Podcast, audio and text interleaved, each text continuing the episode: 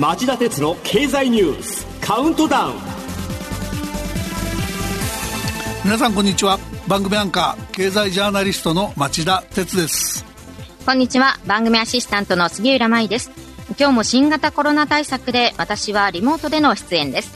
えー、さて今週の最大のニュースといえばこれでしょう。日本時間の昨日の正午前ロシアのプーチン大統領が国営テレビを通じて演説。住民保護の名目で特別な軍事作戦をウクライナで実施すると表明しました。ロシア国防省はこれまでに11の空港を含む83のウクライナの施設を攻撃したとしています。一方ウクライナのゼレンスキー大統領はウクライナでは民間人を含む137人が死亡したと述べています。まさかの軍事作戦の開始で世界が大きく揺れ動いています。今日はカウントダウンといういつもの番組のスタイルにこだわらず激動するウクライナ情勢を中心に重要なニュースを厳選してお送りしたいと思います。この番組は NTT グループの提供でお送りします。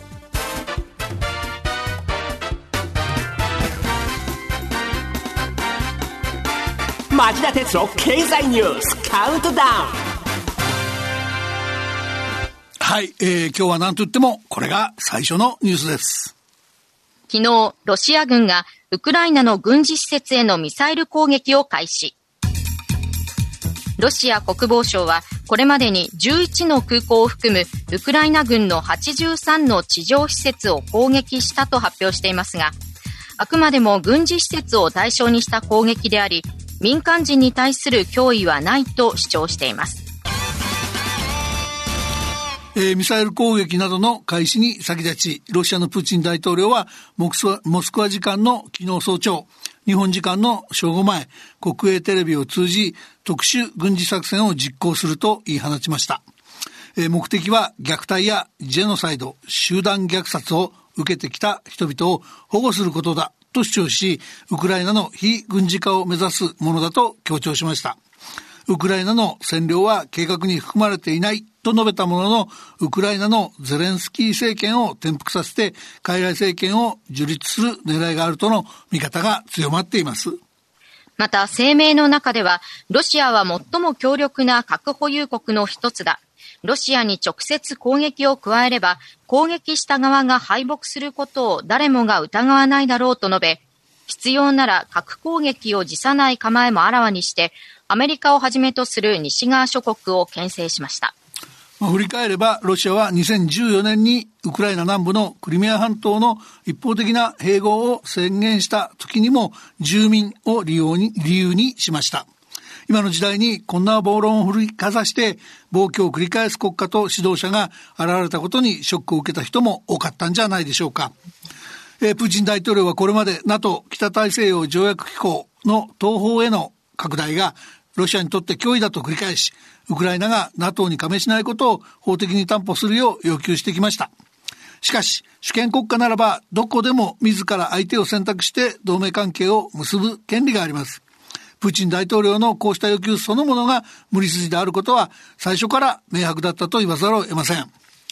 えー、ウクライナで始まっている軍事行動で失われる命や発生する負傷者をいかにして増やさないか。またいかにして早期にロシアに矛を収めさせるのか。無理筋の要求や暴挙をどのように押し返していくのか。国際社会は大きな試練に直面した格好になっています。はい。日本はロシアとの間で北方領土の返還交渉という、ま、重い十字架を抱えていますよね。確かに、えー、今回の、えー、軍事行動に至るまでのロシアの振る舞いは、この国の言動が全く信頼できないことを浮き彫りにしており、改めて北方領土返還交渉の難しさを白日のもとにさらしたとも言えます。日本としても対ロシア戦力の抜本的な見直しを急ぐ必要があるんじゃないでしょうか。ウクライナ関係の2番目のニュースはこれです。ロシア軍の侵攻を受け、ウクライナが全土に戒厳令、ロシアとは断交も。ウクライナのゼレンスキー大統領は日本時間の今朝、悲しいことに137人の英雄たちと市民を失い、316人が怪我をしたと述べました。またウクライナ大統領府の幹部は地元メディアに対して国内にあるチェルノブイリ原子力発電所が激しい戦闘の末ロシア軍の部隊に占拠されたとしています。町田さんあの大事故のあったチェルノブイリをなぜロシア軍占拠なんでしょうか？あ、あの、あそこはですね、史上最悪の事故を起こした原発以外にも、実はまだ稼働中の原発もあるんですね。えー、なので、その発電所、あの、重要な社会インフラを抑えたっていうことなんだと思います。ただ、物は原発ですから、IEA、えー、国際原子力機関は非常に危ないことやってると、そのそばの戦闘なんていうのは。ということで非常に懸念してます。えー、あとですね、えー、ロシアの攻撃開始のほぼ半日前、ウクライナ時間の水曜日の午後4時、日本時間午後11時頃ですが、えー、政府、外務省、国際保安機関、ウクライナ議会、いくつかの銀行などが大規模なサイバー攻撃を受けてアクセス不能になっていたことも見逃せません。いずれもロシアからのサイバーアタックだった可能性があり、典型的な今日型のハイブリッド戦争だったと見られるからです。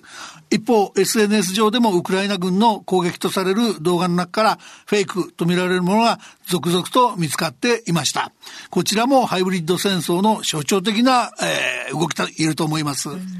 サイバーアタックを憂慮した日本の経済産業省は水曜日から国内企業にセキュリティ強化を呼びかけていたといいます。まあ日本も対岸の火事とは言っていられません。ウクライナ関係3番目のニュースはこれです。G7 が昨夜緊急首脳会合を開催し共同声明を採択。声明ではロシアによるウクライナ侵攻を深刻な国際法違反と強く批判し G7 として厳しい強調された経済金融制裁を実施していくと表明しました。えー、G7 は過去数ヶ月再三にわたって軍事侵攻をすれば厳しい制裁を科すと警告してきたもののロシアのプーチン大統領の暴挙を止められませんでした。しかし軍事侵攻があったその日のうちに緊急首脳会合を開いて毅然とした態度を打ち出したことはこれは評価したいと思います。アメリカのトランプ前大統領は火曜日ラジオ番組に出演してウクライナの東部地域の独立を承認したプーチン大統領を天才的だ、とても抜け目がないなどと称賛し、ロシアが派遣した軍隊が最強の平和維持軍になると語りました。杉浦さん、その話ね、トランプさん自分がアメリカ大統領の座にあれば侵攻が起きなかったって主張したって話ですよね。だけど思い出してほしいんだけどトランプさんがあのもし大統領だったらあの在任中の関係考えたら EU ヨーロッパ諸国との関係が最悪でとても今回緊急首脳会談なんか開けないですよね。えー、無理なんじゃないのとあなたじゃって言っておきたいと思います。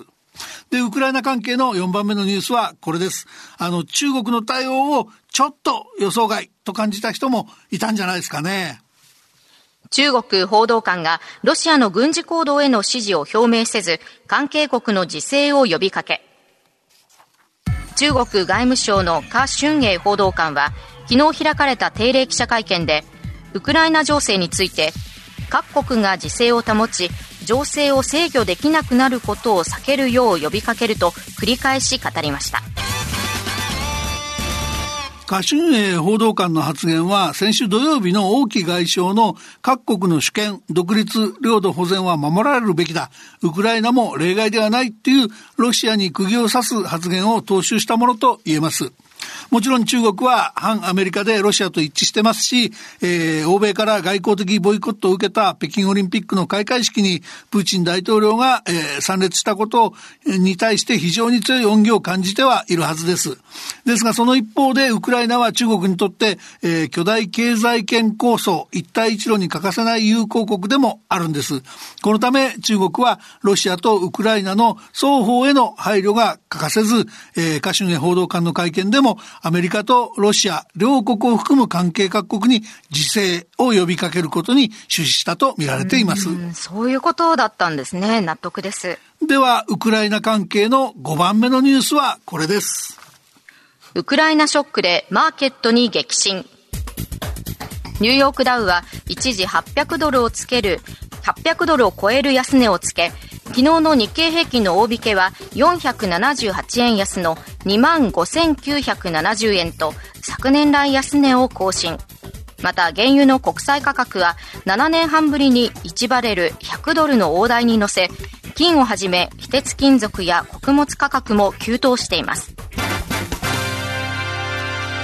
えー、この関連のニュースで僕が強調したいのは、ロシアのウクライナ侵攻で世界中の資本商品市場が激震に見舞われた中で、えー、最も激しかったのはロシア市場のトリプル安だったということです。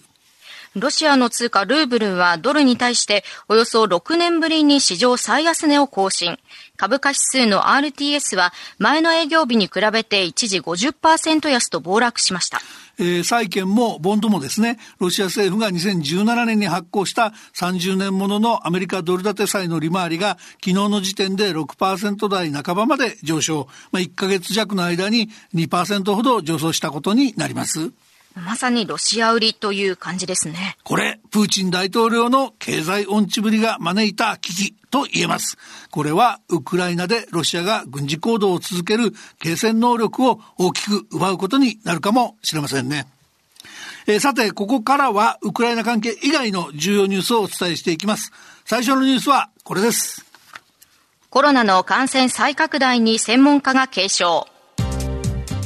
全国の新規感染者数が高止まりを続ける中昨日厚生労働省の専門家会合が開かれ感染が減少するスピードが鈍化していて今後全国的に再び増加傾向に転じる可能性もあると指摘しました。第6波によって亡くなった方はおとといの時点で去年夏の第5波を超え4000人の大台に乗ってしまいました。この感染の再拡大の方も、えー、この番組で早くから指摘してきたリスクが現実化しかねないショックな話ですよね。うん、そうですね。私の周りでもまだ感染が収まったとは言えない状況が続いています。引き続き感染対策しっかりしていきたいと思います。はい。続いてのニュースはこれです。WHO が BA.1 より感染力が強いとする BA.2 のオミクロン型ウイルスの市中感染が拡大。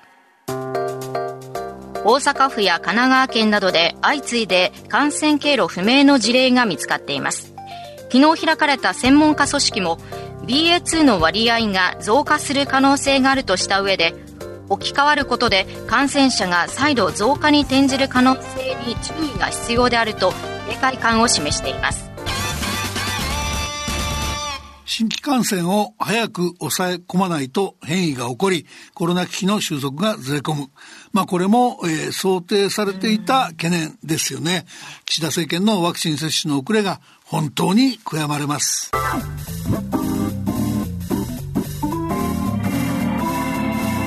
町田鉄の経済ニュースカウントダウン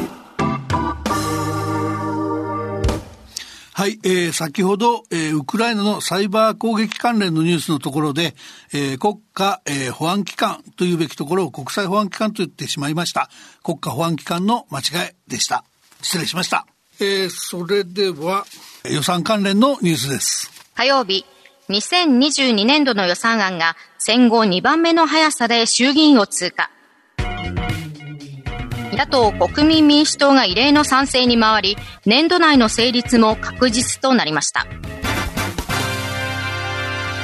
えー、2022年度の一般会計の予算総額は過去総大最大の107兆5964億円です。10年連続で過去最大の更新となりました。こんな法満予算を歴史的な短期間の審議で通すなんて、国会議員の先生たちはちゃんと仕事してるのか首をかしげたくなりますね。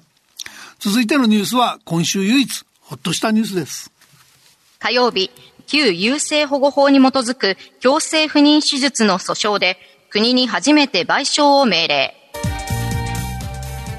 大阪高等裁判所は強制不妊手術をめぐる一連の国家賠償請求訴訟で除籍期間の適用を制限し初めて賠償を認めました。さらに人権侵害が強度で障害者への差別偏見を助長してきたと当時の国の施策を厳しく批判しました。はい、えー、今日最後のニュースはこれです。岸田内閣が経済安全保障推進法案を今日にも閣議決定へ。半導体などの重要な物資の国内での生産を強化するために助成金などで支援することや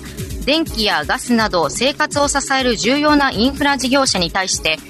外国のシステムを導入しないよう政府が審査する制度を新設し虚偽の申告に対する罰則も設けます町田さん、ウクライナ情勢を見ていても、東アジアを見ても、安全保障をめぐる緊張が高まる一方ですから、こういう法案作りが進みつつあるということは高く評価すべきですよね。あの、基本的には全くその通りなんですけど、経済安保なんていう曖昧でおどろおどろしい概念が一人歩きしないか、実は僕は心配してました。下手をすればサプライチェーンに欠かせない重要物資を扱っているからっていう理屈で、資本市場的には淘汰されるべきゾンビ企業が、えー、国策金融支援を受けてばっこ。健全な企業を駆逐する可能性だってあり得るんですよね。ちょっと歯止めが甘いんじゃないかなと気になっていたところです。いやそれって大変な話じゃないですか？はい。こちらさんにはぜひ夕方5時35分からの町田鉄の経済ニュース深掘りできっちりとリポートしていただきたいんですが。はい、わかりました。やってみましょう。えっ、ー、と、じゃあタイトルは、拙速の感が拭えない岸田政権の経済安全保障推進法案は、国策ゾンビ企業を跋扈させかねないかもってな感じでいいですかね？はい、ぜひお願いします。えー、では最後に、えー、番外の重要ニュースを見出しだけ一つ二つご紹介しましょう。月曜日、違法な情報収集を理由に中国が北京で日本大使館員を一時拘束。日本の抗議や謝罪要求は受け入れないとの談話を公表。月曜日、資産売却命令を不服とした三菱重工業の即時広告を韓国中部のテジョン地裁が棄却。元朝鮮女子勤労挺身隊員らの勝訴が確定。はい、えー、以上番外のニュースでした。今日はロシアのウクライナでの軍事行動開始を受けて、いつものカウントダウンとは違うスタイルでお送りしました。町田鉄の経済ニュースカウントダウンこの番組は NTT グループの提供でお送りしました。さあ、この後5時35分からの町田鉄の経済ニュース深掘りで皆さんとは再びお耳にかかりましょう。それでは、さようなら。